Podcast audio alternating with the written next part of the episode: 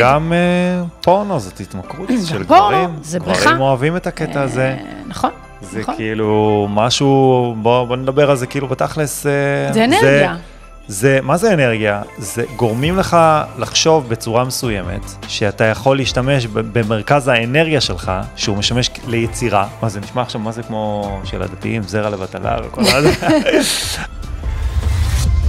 היי לכולם, מה שלומכם, מה נשמע? ושוב, אנחנו פה בתוכנית בוקר. מה העניינים, נורצ'וק? בוקר טוב, נורצ'וק, רוני איזה- צ'וק. איזה נורצ'וק יצא לי של איזה דוד כזה, ש- שלא צבעתי לך בלחי כזה. אז על מה אנחנו מדברים היום? אה, היום אנחנו נדבר על נושא מעניין מאוד, שיקר לליבי, והוא בעצם אה, על למה גברים בעולם היום, במיוחד בישראל, איבדו את כל קונספט הרגש, ובעצם אין להם מושג מה זה רגש. בתור גבר, שבעצם שכח את המילה הזאתי עד לפני כמה שנים, אז, אה, וזה מאוד מאוד חשוב שאנחנו נזכור גם למה זה, אז זה נושא שאני הכרתי אותו ממש ממש מקרוב. אבל לפני שאנחנו נתחיל, שנייה אחת ממש לפני, אנחנו בבקשה, אם אתם יכולים בבקשה ללחוץ על כפתור הלייק ועל כפתור ההרשמה למנוי, כי זה מאוד מאוד עוזר לנו לקדם את הערוץ. ככה בעצם האלגוריתם של יוטיוב מזהה התעניינות בסרטים, והוא מפיץ אותם הלאה לעוד אנשים באופן אוטומטי בפיד, בדף הבית. אז שנייה אחת ככה, ברשותכם. אז, גברים ורגש, כן. מה את אומרת? וואו. אין, אין רגש לגברים. וואו, בואו כאילו, אני אספר. אה, עליך ועל היחסים שלנו, על הזוגיות שלנו, אה, על מי שהיית לפני, תיזהר, ועל מי שאתה היום, כדי שאנשים יבינו עד כמה יש פה שינוי עצום באישיות אה, של רוני, ועד כמה אנחנו עוברים תהליכים וגברים לאט לאט ישילו את שכבות, את המעטפת, את השריון שהם עטו עליהם, כדי להכיר את עצמם מחדש, וזה תהליך כואב וקשה, כי כדי להרגיש אתה חייב בעצם לנקות את כל מי שהיית ואת כל מי שאתה כדי לתת לרגש לפרוץ. ואנחנו בהישרדות חיים כאן, במיוחד בישראל, המדינה הזו הלא פשוטה, שחיים אה, בסוג של אה, זרז וזרזים אינסופיים בהישרדות אינסופית, וגורמת לגברים לחוש עול מאוד מאוד גדול על אה, כת- כתפ, כתפיהם. ואני חושבת שאתה, בגלל שגדלת בבית שהוא מבוסס הישרדות, זה היה המבחן שלך שהבאת על עצמך, כי אתה גדלת בבית של אם חד-הורית, אה, בלי הרבה שפע, ועם אה, המון אה, סצנות שבהן אתה צריך להיות הגבר בבית או האבא בבית, וזה שבעצם דואג לכולם. ולכן כל כך גם נשביתי בקסמיך. כי אתה היית המבוגר האחראי, נקרא כן, לזה. הייתי המבוגר האחראי, היית נכון. המבוגר האחראי, זה שאוסף אותי, ואני הייתי בתקופה שמפוזרת מאוד, שהבית שלי התפזר, נקרא לזה ככה, והייתי צריכה לשרוד אני ונור ביחד. מגיל 18, 18 וחצי. כן, נכון. הכרנו, הסתכלתי 20 עליו, כמעט 22 שנים. ואני זוכרת שיצאתי עם מישהו אחר, שהייתי מאוהבת בו שנים, אה, וסוף סוף ככה התחלנו לצאת, ואז הסתכלתי על רוני והוא ביקש את הטלפון, והסתכלתי עליו ואמרתי, זהו, זה שלי, זה שלי. ידעתי את זה, תחושת בטן עצומה שמצאתי, מצאתי את האחד שלי, אוי, האהבה אוי, שלי. אוי. מצאתי, הרגשתי את זה בלב עמוק. ו... ומאז, מה שנקרא, לא יכולנו בעצם להיפרד. והמקום שאתה היית בו, מקום שבו היית צריך לשרוד, להיות המבוגר האחראי, הכניס אותך עם השנים לתפקיד, תפקיד קשוח, שבו אתה צריך לשאת את הכל מבלי להביע רגש. ואני כל הזמן הייתי דורשת ממך, רגע, רגע, איפה העולם הרגשי שלך? הרגש, הוא הפך להיות מבחינתי אז חולשה. זאת אומרת, אם אתה מביע רגש, אוי ואבוי. עכשיו, איך זה בעצם מתחיל? רוב הגברים היום, זה הסיפור שלי, עד עכשיו זה היה זה, לא, לא, שהלבבות לא יישברו, בסך הכל סיפור, וזה סיפור שהיה ונגמר. אגב, כל הסיפורים שאנחנו מספרים לעצמנו, זה בסך הכל סיפור. נכון. יש עכשיו את הרגע הזה, הוא הכי חשוב. הסיפור שהיה כבר לא רלוונטי. כל מי שהיה, אם הייתי נתקע עדיין לסיפור הזה, לא הייתי פה בנקודה הזאת ומדבר עם נור, ככה על דברים ככה מגניבים. אבל כל העניין של רגש מבחינת גברים, בתור אחד שהיה עם הרבה גברים שהם מאצ'ו כאלה, רגש זה חולשה. להביע רגש היה מחזה נדיר מבחינת גברים, ואיפה כל זה מתחיל? מה השורש של, ה, של הסיפור הזה של רגש אצל גברים? גברים באופן כללי, בנרטיב שלהם, בחברה, במה שאנחנו סופגים ממה שבעצם החברה מכתיבה, זה גבר שהוא קשוח, שהוא שרירי לרוב, זה בעצם מה שאנחנו רואים ב, בכל פרסום אפשרי שיש, בכל סרט אפשרי שיש. תחשבו שילד שנולד לעולם, הוא רואה את הסביבה שלו, הוא רואה המון טלוויזיה, ובטלוויזיה מה רואים? עכשיו תגידו שכולם מושפעים מסדרות וסרטים, אבל זה באמת ככה, אנחנו צורכים המון תוכן בטלוויזיה, במיוחד בתקופת הקורונה, שזה עלה פלאים, ומשם זה מתחיל בעצם, מהסביבה שאנחנו רואים, מהטלוויזיה, שהיא בעצם מתכנתת לנו את המים מגיל מאוד מאוד צעיר, ואז נוצר, נוצרת איזושהי סיטואציה שאנחנו מקבלים תכתיב לתוך ה mind שלנו, שככה גבר צריך להיראות. גבר שהוא חזק, פיזית, שהוא לא רגיש, כי רגישות זה חול, זו חולשה. יש את כל הסרטים של, אה, אני, אני שהייתי אה, בתיכון, אז היה, יצא כל הסדרה של אה, זהות במלכודת, זה The Bourne Identity של, איך קוראים לו? של מאט דיימון. מאט דיימון. סוכן, ת, תמיד יש את הנרטיב המטומטם הזה, של סוכן קשוח שכמעט ולא מדבר, שמרביץ מכות בצורה מאוד מאוד מגניבה כזאתי, וזה איפשהו נכנס לך לתודעה. עכשיו, נלביש על זה את מה שקורה פה בישראל. שאנחנו הולכים לצבא. עכשיו, הצבא זה, זה מכונת, זה פשוט מכונה עצומה שהיא מקודדת לחיילים את ה mind בצורה שהיום אני מסתכל על זה לאחור, אני אומר, וואו, בואנה, זה, זה, יצרו פה חתיכת מכונה שהיא מופלאה מבחינת ההישגים שלה. לוקחים ילד בן 18, גבר, ופשוט מקודדים לו את ה mind להרוג, להרביץ, אמ, ולהתנהג בצורה מאוד מאוד מאוד אגרסיבית. אני, אני שירתי בפלס"ר גבעתי, ואחת מה, מההכשרות שלי בקורס אה, אה, לוחמה בטרור, זה בעצם להוציא את כל האגרסיביות שיש בך כדי להתמודד עם סיטואציות של, למשל, אה, מעבר קהל, להתמודד עם בית עם בני ערובה למשל, כל הקורסים, כל התכנים שעוברים בקורסים כאלו. ואיפשהו ב mind שלך אתה הופך להיות כמו רובוט. עכשיו, זה לא רובוט מבחינת ההתנהגות שלך, זה רובוט מבחינת מה שאתה רואה מול הסביבה שלך. זאת אומרת, שנניח הייתי בסיטואציה שהיינו נכנסים לעזה, ואתה עומד מול אה, משפחה, וזו סיטואציה מאוד מאוד לא נעימה. אתה עומד מול משפחה, אתה רואה ילדים, אתה רואה בית, בית כמו שלך, ואתה ילד, אתה בן 19-20, אתה עומד בפני סיטואציה כזאת, ואתה לא מבין את זה אז, כי בתור ילד אתה ילד, אתה די מטומטם בהתנהגות שלך, אתה לא מבין מה אתה עושה. ובאיזשהו מקום אתה מכבה את הרגש, כי אתה אומר, הם פושעים, הם מחבלים, זה, זה בעצם מה שמכתיבים לנו בזה, זה הפעולה הזו שאנחנו עושים היא למטרה מסוימת. long story short, כאילו בוא ניקח וזה, ונקצר את זה, עכשיו לא ניכנס לכל הקונפליקט הישראלי-פלסטיני, הצבא בעצם והצבא, דרך אגב, עשה לי רק טוב, כי מהצבא הזה אני יצאתי בן אדם אחר לגמרי. תמיד אני אומר את זה, אני לא מסתכל על הצבא בתור אישיו שהוא לא טוב. לוקח דברים טובים ורעים. נכון, ובעצם הצבא מקודד גברים לרוב, כי גברים נמצאים בתפקידים, רוב הקרביים הם אה, גברים, למרות שיש שם את קרקל, שזה אה, גם אה, גברים וגם נשים, שזה נחמד מאוד וסבבה. והצבא בעצם מקודד גברים לאיזשהו מיינדסט מאוד חסר רגש, מאוד לא אכפתי, ואולי זה לא הכוונה הראשית של הצבא, כן? אבל התולדה של זה היא בדיוק זה. כי אם אתה מתוכנת להרוג, לרצוח, להיות אגרסיבי מאוד, להתמודד עם סיטואציה של אוכלוסיות ולהתעלם מהרגש שלך, זאת אומרת, אני, אני לא עמדתי במחסומים לצורך העניין, כמעט ולא. כי היחידה שלנו לא עשתה את הדברים האלו, אבל אנשים, ש... חיילים שעומדים במחסומים ומתמודדים עם הסיטואציה הזאת, זה מאוד קשה. עכשיו, אתה מכבה את הרגש באיזשהו שלב, אתה רואה איזה אבא שהולך לעבודה, איזה זקן או איזה זקנה שהולכת לעבודה כדי להרוויח כמה גרושים, אז אתה מכבה את הרגש איפשהו. ואז אתה יוצא לעולם אמיתי. האמיתי. מה קורה בעולם האמיתי? וחברה שלך רוצה שאתה תביע רגש. יס. Yes. ואתה לא מסוגל. והיא לא צריכה מסוגל. לפתח את היכולת הזאת. אתה ממש לא מסוגל. בך.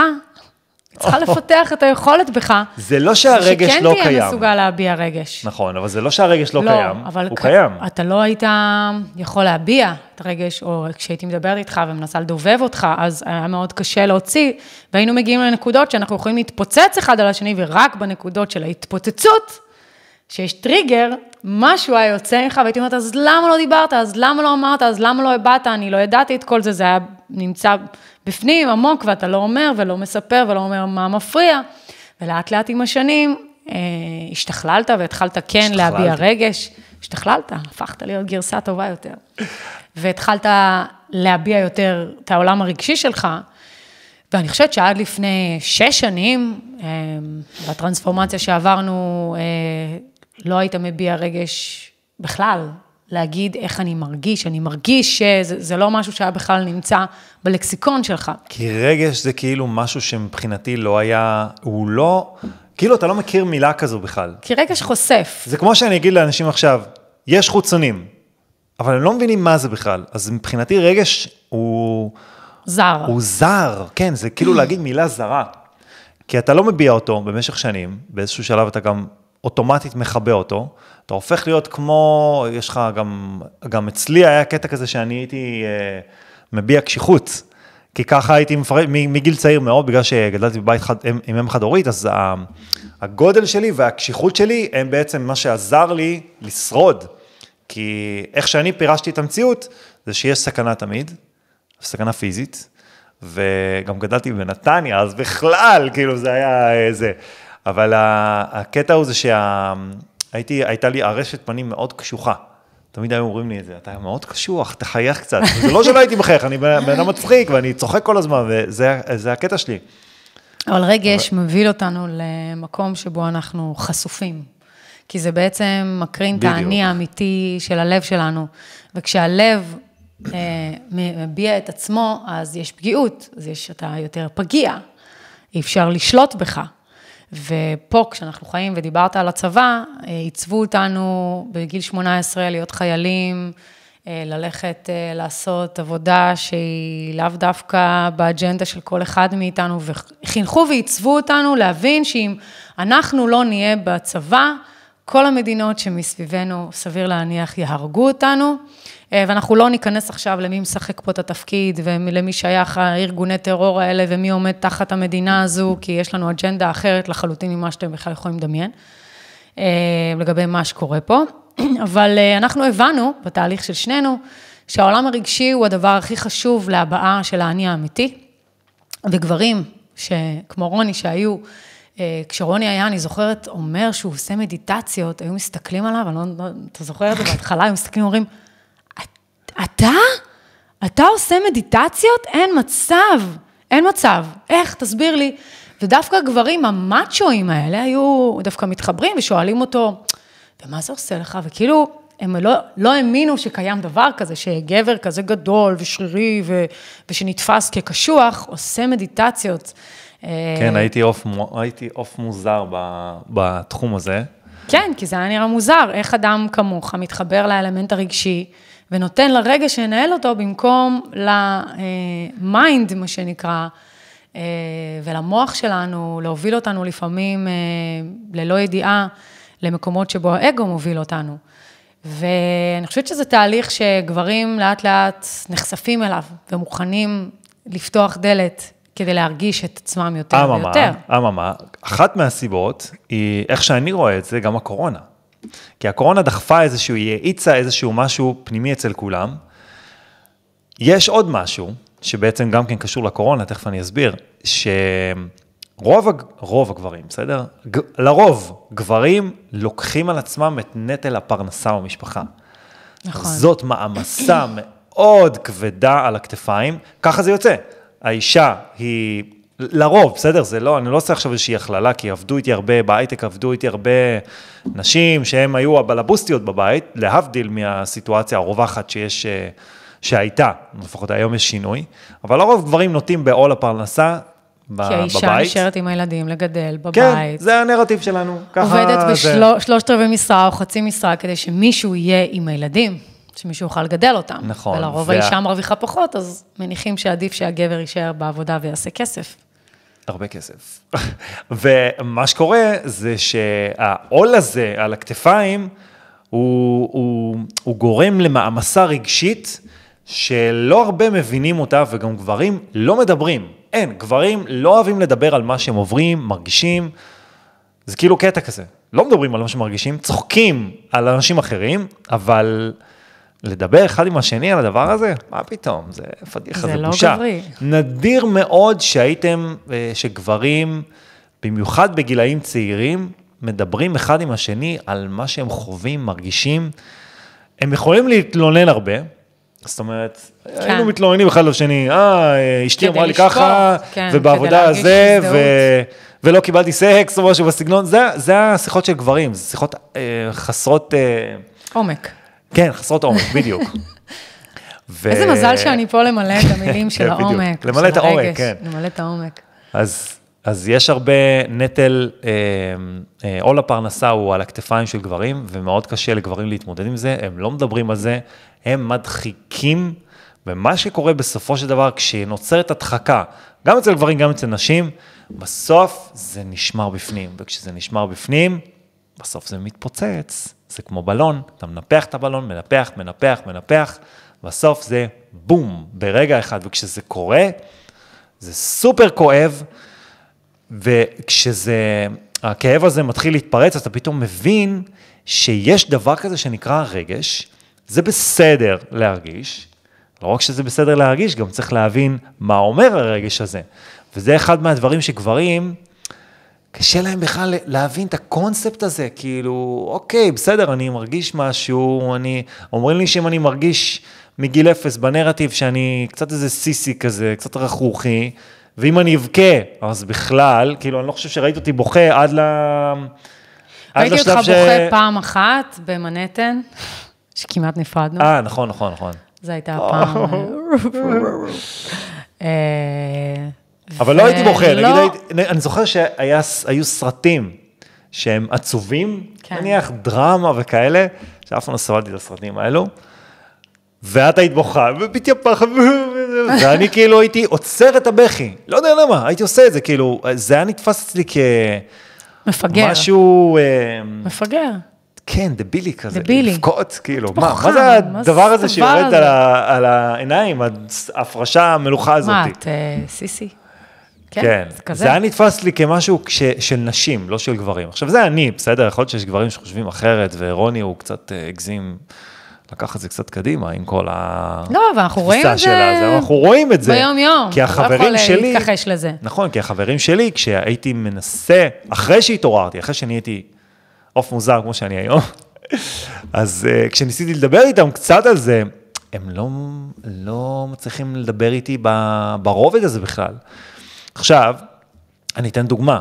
היה לי חבר, ש...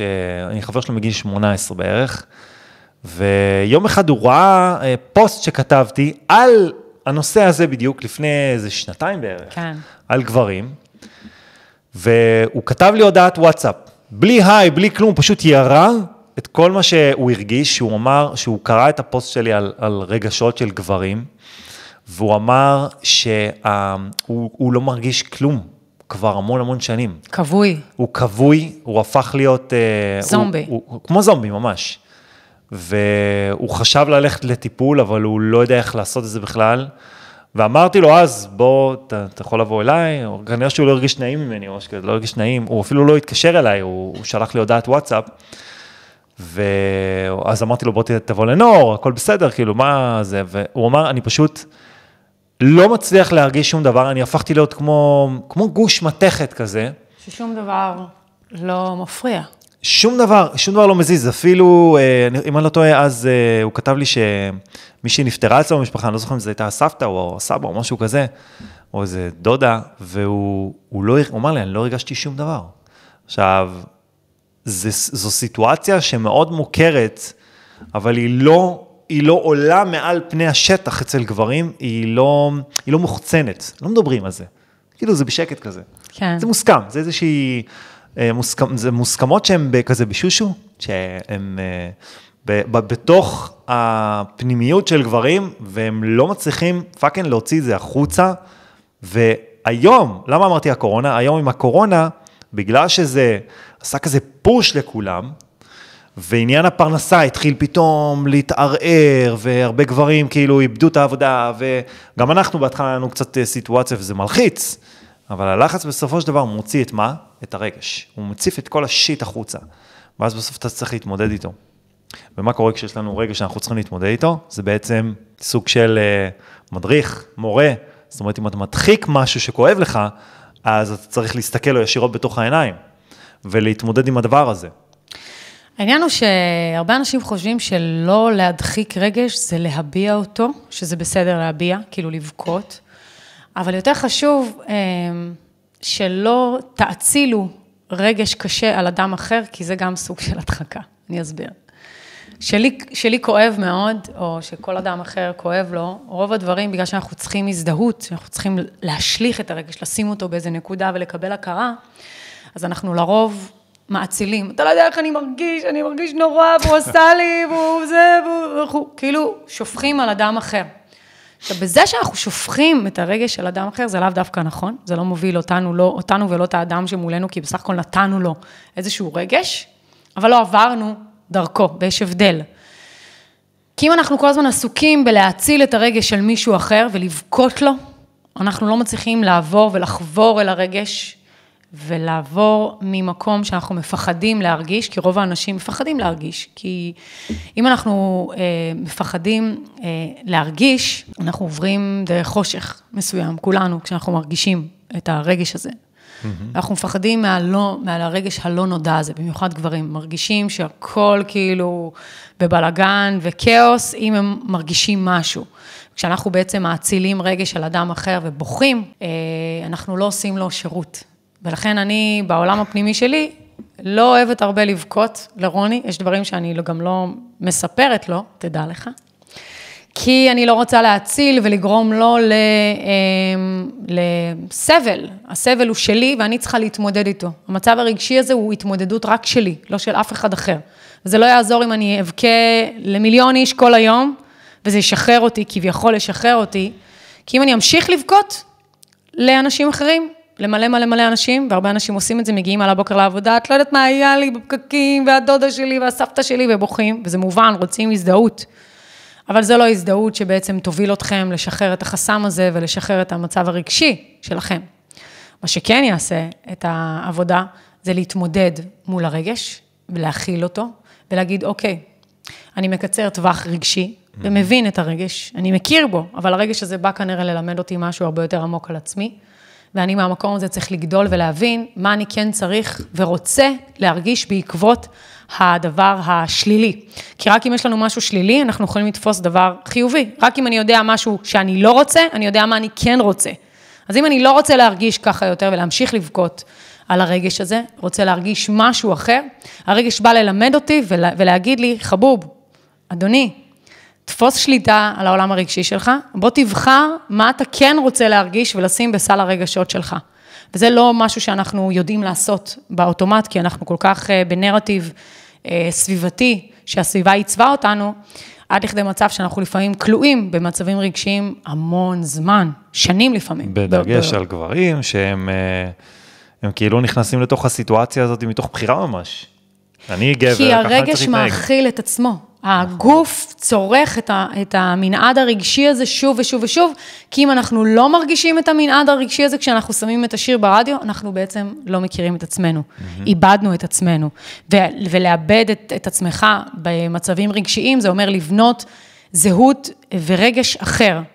וזו הבחירה שלנו בזכות בחירה חופשית, לבוא, למרות שהרבה אנשים חושבים שאין כאן בחירה חופשית, לבוא ולבחור מה כן אני רוצה להטמיע. כי כדי שיחול שינוי בחיים שלנו, אנחנו צריכים להטמיע זרע חדש, מחשבתי, שיגרום לרגש חדש לצוץ בנו.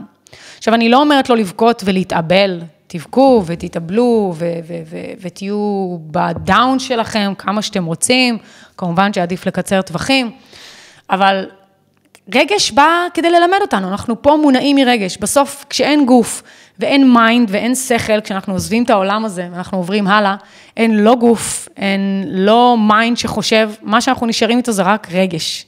או רגש פחד או רגש אהבה. אז איך, מה אנחנו בעצם נותנים לעכשיו? יש גבר שיושב בבית עם הבירה והפיצוחים, לפני משחק של מכבי אולי.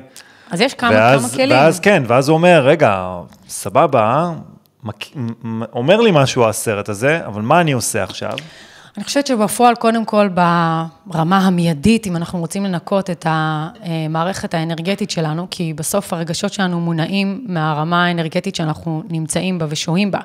אז ברמה הראשונה, הראשונית נקרא לזה, קודם כל אנחנו צריכים לנקות את מה שאנחנו מכניסים לגוף, כי מה שאנחנו מכניסים לגוף משפיע לנו על העולם הרגשי, על הצ'קרות שלנו, על, מערכת ה...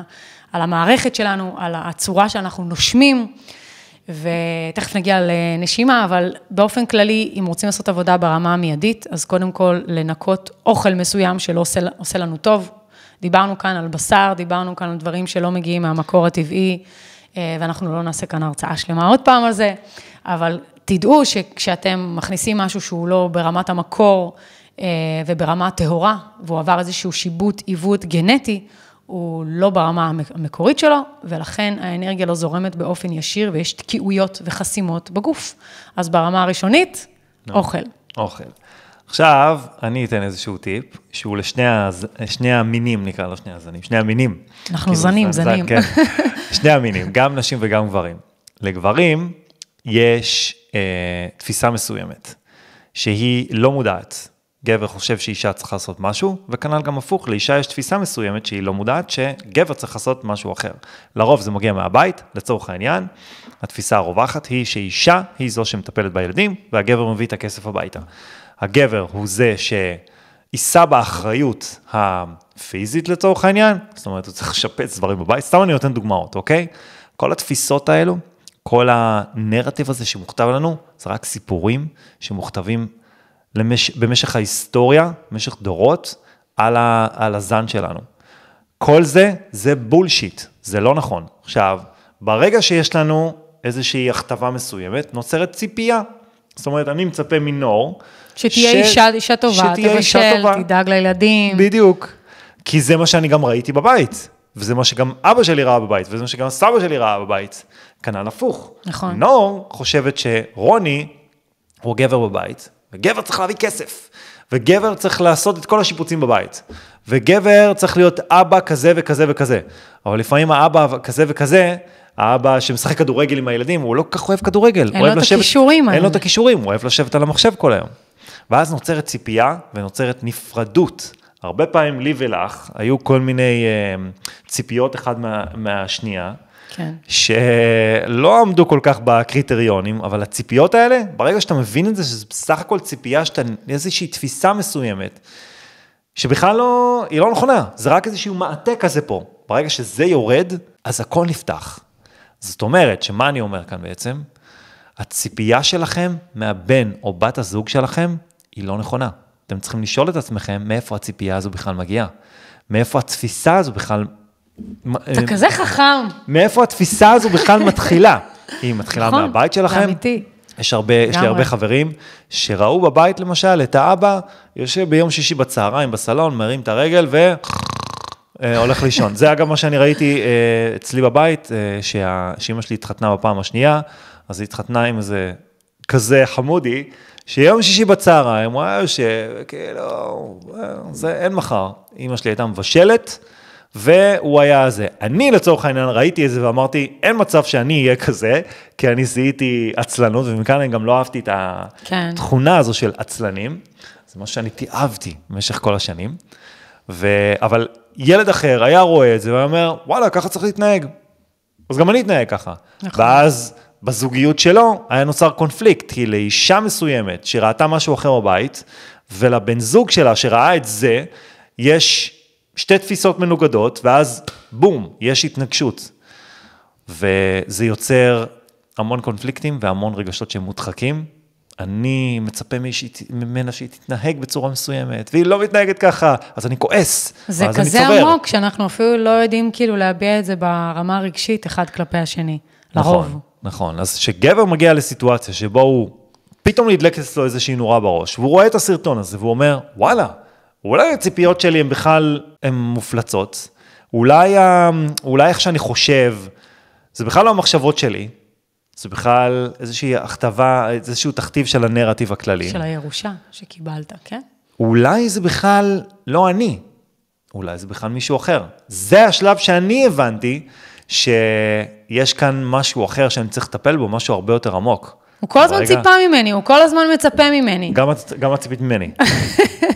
אז בעצם, מה שאנחנו אומרים זה שהעולם, ה- כל העניין הזה של הציפייה וכל הזה, זה משחק בסך הכל, זה משהו שלא צריך להיות חלק מה, מהתפיסה שלכם, כי זה בסך הכל תפיסה, זה בסך הכל איזושהי מסכה, זה בסך הכל באמת משהו שהוא מוכתב על החברה שלנו, והוא לא קשור באמת למה שקיים פה, אוקיי? זה לא משהו שאתם... אתם בכלל צריכים להבין שזה לא חלק מכם, זה לא חלק מהאישיות שלכם, זה לא חלק מכם. בסוף יש איזשהו, יש איזשהו מקור פנימי כזה, אותנטי, שהוא מעבר לכל התכתיב וכל האישיות שבניתם לעצמכם, וכל הדמות הזו שאנחנו בנינו לעצמנו, כל ה... אתם יודעים, כל הנראות וכל מה שיש מבחוץ, בסוף יש משהו בפנים שבועט וצועק ואנחנו צריכים לשים לב אליו. תראה, אני חושבת שהרבה אנשים שואלים את עצמם, איך אני מגיע לאני האמיתי הזה שאתה מדבר עליו, זה שלא התעצב בחברה, ולאני הזה שמתחבא לו בפנים. שדיברנו קודם כל, קודם לפני כן דיברתי על אוכל, שזה בעצם הניקיון הראשי כדי לנקות את הגוף שלנו אנרגטית, אבל רציתי לציין עוד דבר אחד שבעצם הפך להיות בתקופת הקורונה ובכלל בשנה, שנתיים האחרונות מאוד מאוד חזק, זה האלמנט שבו אנחנו הפכנו להיות תלויים בעולם החיצוני. כן. זאת אומרת, המדיה זה האלוהים החדש, התרופות שאנחנו בעצם לוקחים, סמים, תרופות, אה, אלכוהול, זה מקום הבריחה שלנו, מקום שבו אנחנו בורחים, ואז מ- אנחנו מטביעים מרגישים... את ה... כן, את היגון. יותר, זה. אה, יותר נינוחים להתמודד עם הכל, ואני מבינה לחלוטין. זה, אגב, יגידו לך הרבה גברים, מה פתאום, זה הפאן שלי, אני מעשן וויד עכשיו, בעיה. אני עכשיו שותה בירות, ואני. וויסקי, כי זה הפאן שלי, מה, אבל זה לא, זה משהו שנותן לך סיפוק חיצוני, רגעי, אה, רגעי, שעה, שעתיים, ואז אחרי זה אתה חוזר לעולם האמיתי, זאת אומרת, אתה מתקדם צעד אחד קדימה, ואז חוזר שני צעדים אחורה, כי אתה הרגשת היי, ואז בום, אתה חוזר בחזרה. אני חושבת שזה מאוד אינדיבידואלי, כל אחד, אה, יש לו עולם רגשי שונה, וכל אחד אה, נע ונד על הסקאלה של החושך והאור, כי כשמגיע חושך אנחנו בעצם יכולים לה, להבין ולתפוס אור, כי אם עכשיו אני אקרין לכם מסך חשוך לחלוטין, לא נוכל בעצם להבין מהו אור, רק על ידי זה שאנחנו נבין את החושך, נוכל לתפוס את האור. וזה נשמע כזה מאוד אה, אמורפי וכאלה. אבל ברגע שאנחנו תלויים במשהו שהוא חיצוני לנו, בין אם זה מדיה, בין אם זה התמכרות לחדשות, בין אם זה כל התמכרות אחרת שנותנת לנו אה, ומאשרת לנו את הקיום שלנו, כי אנחנו זקוקים לזה, כי הגוף כל כך התרגל לשאת את זה כדי להכיר את האני, ולהגיד, אוקיי, אז אני, אני פה, הכל בשליטה, אני פה, זה סוג של, כן. גם מסוג של הישרדות. אה, ולאט לאט אנחנו צריכים לנקות את המק- את המקומות האלה. אני לא אומרת לכם, אל תשתו כוס יין, או אל, אל תעשנו וויד. גם אה, פורנו זאת התמכרות של פורנו, גברים, זה בריכה. גברים אוהבים את הקטע הזה. אה, נכון, זה נכון. כאילו משהו, בוא, בוא נדבר על זה כאילו בתכלס. אה, זה אנרגיה. זה, מה זה אנרגיה? זה גורמים לך לחשוב בצורה מסוימת, שאתה יכול להשתמש במרכז האנרגיה שלך, שהוא משמש ליצירה. מה זה נשמע עכשיו, מה זה כמו של הדתיים, זרע לבטלה וכל. אבל זה לא מהמקום הזה, זה מהמקום שבו אתה מתמכר לאיזשהו, וזאת התמכרות, כן? זה שלא תטעו, יש המון המון גברים שמכורים לזה. זה, זה גורם לך להתמכר לאיזשהו תהליך כימיקלי אצלך בגוף, כי זה, זה כימיקל, ואז בסוף הגוף שלך רוצה את זה, כי הוא נהנה מזה, בסופו של דבר. זה מצחיק, אבל כל הגברים, רוב הגברים נמצאים בעולם הזה, במיוחד היום, שהאינטרנט הפך להיות, כאילו אנחנו הפכנו להיות, אנחנו חיים כבר בתוך המטאוורס. זה פשוט לא, אנחנו פשוט לא מודים בזה, אנחנו חיים בתוך העולם הזה. והיום זה בסמארטפונים, ויש לכם VR, וזה הפך להיות כל כך זמין ונפוץ. עכשיו, אני לא מטיף פה לאף אחד, בסדר? גם אני הייתי בעולם הזה, היו לי את התקופות שלי, לכל גבר חווה את זה, וגם נשים יש להם את הקטע הזה, אבל גברים, בסופו של דבר, מה שקורה, זה שהם הולכים למקום הזה, כי זה קל להם, זה, זה כמו אה, אלכוהול, זה כמו וויד, זה בדיוק אותו דבר. הם הולכים למקום הזה, ואז נוצר מצב הרבה יותר גרוע, כי זה גם משפיע על הזוגיות, ונוצרת איזושהי ציפייה מסוימת מה, מהאישה.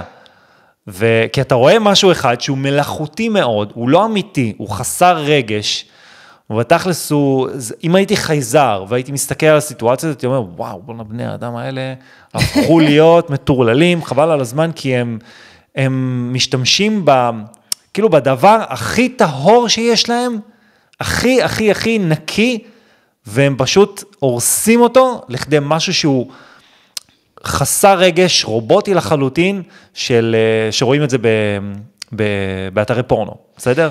עכשיו, אני באמת, לא מטיף לכם, חלק מזה זה, זה, זה, אתם יודעים, זה חלק מה, מהעניין, איזושהי אבולוציה מסוימת, איזושהי דרך לעבור. אני חושבת שבכלל ב, ביחסי מין ובפורנו ובכל הנושא הזה שאתה הזכרת, ברגע שאין את היחסי גומלין עם האחר, ברגע שאין את הצד האחר, יש פה שחרור אנרגטי ואין פה אה, סחר הוגן, נקרא לזה אנרגטי. כן, כי אתה כן. רק משחרר אנרגיה לבטלה, נקרא לזה ככה, אוקיי? כן. שחררת את האנרגיה ממך, אבל אתה לא קיבלת, והאנרגיה הזאת היא אנרגיית יצירה מאוד מאוד גדולה. ואז יש התרוקנות, וברגע שיש התרוקנות כזו עמוקה, יש חלל, נוצר חלל. נכון. ואז כשנוצר חלל, אז הגבר יושב וחושב עם עצמו ואומר, למה אני מרגיש ככה? נכון. למה אני מרגיש? אז הוא כועס על אשתו! נכון. למה את היא לא כמו זה? בפורנו? למה את לא עם סיליקון בציצים? כאילו, זה כאילו, זה מוציא אותו מדעתו, כי אבל הוא לא מבין מבחינתו- את עצמו. הוא לא מבין את הוא עצמו. לא יודע, הוא לא מבין למה זה, זה בכלל קרה עד המקרה הזה. אבל זה כמו עם כל דבר אחר, שבעצם אה, מלטף לך את האגו, שנייה אחת, גורם לך להרגיש כן, צ'ואיסטי, זה, זה, תרופות, וויד, אלכוהול, שאין בזה דבר רע. שתו אלכוהול, שתו, שתו כוס יין, תעשנו וויד, תראו פורנו, הכל בסדר. אבל המין, המינון שבו אנחנו אה, עושים את זה אה, כבריחה, הוא בעצם הבעי, הבעייתי פה, כי אז אין התמודדות עם המבחנים הרגשיים, והרי כל העולם הזה מונע מרגש. ואם אין כל מה התמודדות, שנשאר זה רגש. אם אין התמודדות, יש הדחקה. נכון. ואז כל מה שאמרת מקודם, העולם החיצוני הפך להיות העולם האמיתי, כביכול. אבל בסוף, העולם הפנימי, אני אגיד לכם, היי חבר'ה, שימו לב, יש פה משהו שאתם מדחיקים. כי בסוף, כשאנחנו הולכים לישון, כשאנחנו לבד עם עצמנו, או שאנחנו מעלימים את כולם, את כל האנשים, את כל הסביבה, את כל המציאות, את כל המכוניות, את כל ה weed, את כל האלכוהול, את כל הפורנו, את כל התרופות, ואת כל את הבלאגן, את ואת כל. הגוף, ואת כל ה mind, מה נשאר? זה. רגש. רגש מודחק. וזה כואב מאוד. כשאתה הולך לישון לבד, אתה בסוף יושב עם עצמך. אתה מדחיק, אתה עוצם עיניים, לא, לא מרגיש שום דבר.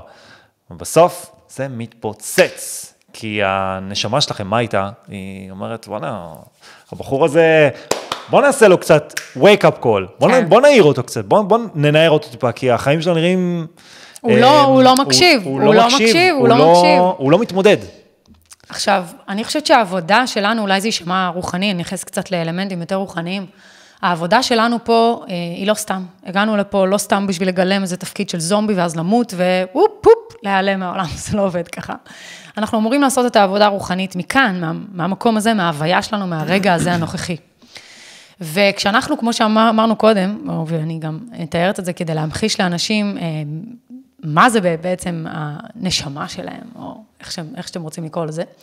אה, כשאנחנו בעצם עוזבים את העולם ואמרנו שלא נשאר כלום בעצם, אין גוף, אין mind שחושב, אין, אין כלום, אין משפחה, אין ילדים, אין, אתה לבד עם אין עצמך. עולם חיצוני בעצם. אין, אין, אין עולם, מה שנשאר זה רק העולם הרגשי.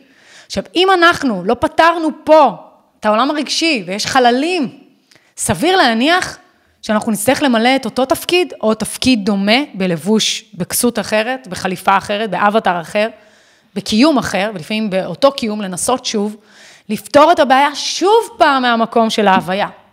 וכל העבודה, כל המהות שלנו כאנשים, כבני אנוש, או כל ישות אחרת שבקיום, היא לעשות עבודה רוחנית, ורוח זה גם חומר, אה, ולנסות לפתור את הבעיות הפנימיות שלנו בעולם הרגשי שלנו כאן. וזה- אם לא זה- היה אותנו, לא היינו יכולים להביע רגש אחד לשני. נכון. היינו זה, אחד זה לבד. בסוף אה, קרמה, כי קרמה, מה זה, מה זה בעצם קרמה? אתה, אתה לא לומד, אתה חוזר על אותה טעות כל פעם מחדש. אה, יש, אתה- יש על זה שיעור בערוץ שלנו, על הקרמה שעשיתי במועדון הלהבה הסגולה, דיבר, דיברתי על קרמה, ועד כמה אנחנו צריכים לפתור ול- ולהיפטר, מה שנקרא, מהקונספט הזה של קרמה, כי בסופו של דבר אנחנו כאן, ברגע הזה, בנוכחות הזו, ומכאן אנחנו צריכים לצמוח. מה שעברנו, לכדי עד האדם שאנחנו היום, גם אם זה לא באופן מודע הכל, גם אם לא הכל גלוי לנו ו- ונגלה לנו באור, אנחנו כאן, בנקודה הזו, וזה הכי חשוב. מה שהיה פעם ומה שהייתם פעם, היינו הכל, היינו אין ספור דברים, כי אנחנו הכל זה אחד. אני זה רוני, רוני זה אתם, אתם זה... אין נפרדות, נפרדות זה רק כדי למלא תפקיד אגואי מסוים, כדי להבין את העולם הרגשי וכדי להיפטר ממנו, להתעלות מעליו ולהחליט מה אנחנו רוצים להרגיש לעזאזל. ועל ידי התפיסה של החושך, אנחנו יכולים להבין, דרך הכאב ודרך החושך, מה אנחנו כן רוצים להרגיש קיבינימט. ואז אנחנו אומרים, רגע, אני רוצה להרגיש אחרת, אני בוחר להרגיש אחרת. ובעת הבחירה, אנחנו מצמצמים טווחי רגש, mm-hmm. מתעלים מעל הרגש, ואומרים, אני בוחר להרגיש אחרת, אני בוחר להרגיש שונה. אז, פעם. גברים יקרים, אם יש לכם עולם רגשי שהוא מודחק, ואתם אומרים, וואלה, רוני אומר משהו, אני, אני, אני יודע מה הוא מדבר, אבל אני לא יודע מה זה, זה הזמן כרגע להתחיל להתמודד עם זה. וזה כיף יותר, כי ברגע שאתה משחרר משהו כזה, אנרגיה משתחררת אצלך בגוף. זאת אומרת, היה לכם רגע שהוא מודחק, זה יוצא מכם. ופתאום, בום, הולכת כל האשמה, והולך כל הכעס, והולך כל הפחד. זה משתחרר, זה יוצא החוצה. להדחיק דברים כאלו, וזה מציץ לכם ככה מדי פעם במראה או במחשבות, זה משתחרר מכם. זה הרבה יותר כיף בלי זה. אז אם אהבתם... רגע, אני רוצה להגיד משהו לפני שאנחנו סוגרים את הסרט הזה. אה, שביקשו ממני לומר, שאם הגעתם לפה ואתם צופים בנו גברים או נשים יקרות, אה, לכל דבר יש סיבה. אני לא חושבת שאנחנו נפגשים סתם עם תכנים וסתם עם אנשים. כנראה שיש סיבה עמוקה לסרט הזה שאמורה לגעת במישהו אה, שיושב כאן מאחורי המסך ולשנות אותו ולהבעיר בו אש חדשה לשינוי. אז אתה, הבן אדם שצופה בנו כרגע, זה נוגע אליך. אה, ואני בטוחה שאחרי הסרט הזה הרבה גברים יתחילו לשאול את עצמם שאלות, כי רק דרך תהייה וש... ושאלת שאלות לתשובות שנראות לנו ברירות מאליהן, אנחנו בעצם יכולים למצוא תכלית גבוהה יותר למי שאנחנו. אז אם אהבתם את הסרטון, תעשו לנו לייק, ואם אתם רוצים לשאול שאלות, אתם מוזמנים באהבה. וגם תירשמו לערוץ, אם עוד לא עשיתם את זה, כדי לעזור לנו להמשיך להפיץ את התכנים לעוד ועוד ועוד אנשים, כדי שהרבה אנשים יוכלו להרוויח אה, מהידע שאנחנו קיבלנו דרך התהליך של שנינו. אה, זהו, אהובים. שיהיה לכם המשך יום מדהים, וניפגש בסרט הבא. ביי ביי. ביי, אהובים.